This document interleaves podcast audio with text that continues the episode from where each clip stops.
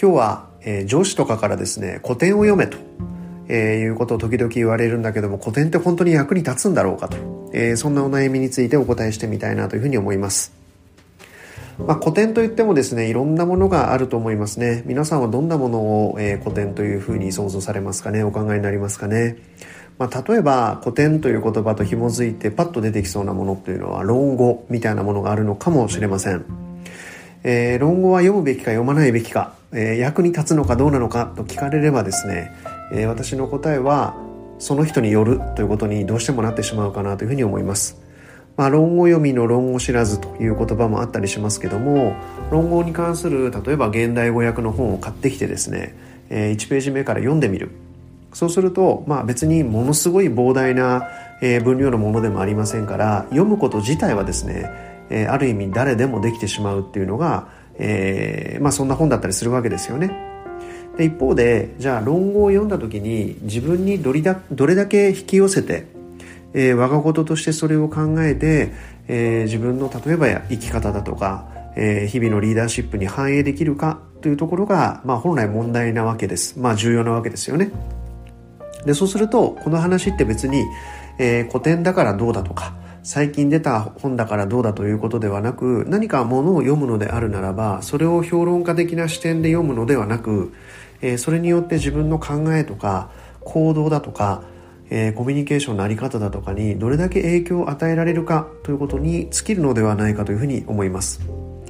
えー、そういう意味ではえー、論語もしくは古典にかかわらずですね、まあ、人の書いたもの、まあ、書籍なんかを中心としたものを読む時の心構えということに話は戻っていってしまうのかもしれません。じゃあちょっと話を戻して特に古典ということになってみるとですね、えー、私は古典は、えー、基本的にはお勧めしたいなというふうに思っています。なぜならばえー、古典というのは長い間ものすごく多くの人に読み継がれてきたからこそ古典として今存在をし版を重ねているわけですよね。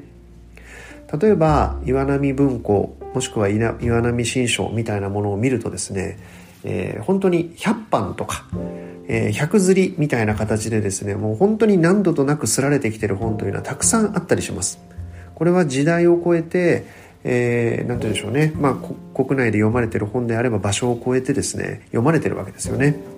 まあ、よく言われるのがこの人類で一番たくさん読まれた本、まあ、もしくは書物は聖書であるというふうに言いますが、まあ、これは本当に2000年もの間ですね世界中で読まれてきたからこそい、まあ、未だに存在をし未だに売れそして未だにいろいろな学習の場で使われているってことだと思うんです。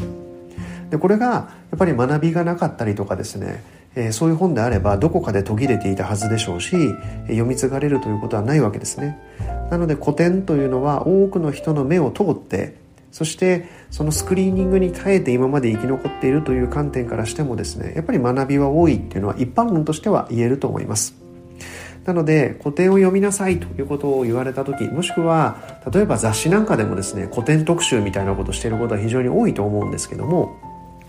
まあ、そんな時に考えていただきたいのはまずたくさんの人に読まれたんだから、えー、なんか意味があるだろうっていうのはまあ一つ言えることだと思いますがそれを読んだ時にいかに自分の行動をそれによって変えられるか考え方にちゃんと肥やしにできるか、えー、そんなことが見極めるべきポイントであり古典に向かう姿勢だというふうに思います。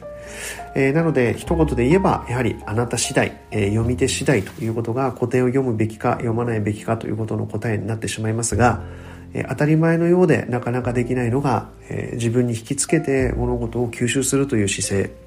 えー、ぜひそんなことを頭に入れながらですね、え1年に1冊2冊でいいと思います、えたくさん読まれてきた古典というものに手を伸ばしてみていただけたらというふうに思います。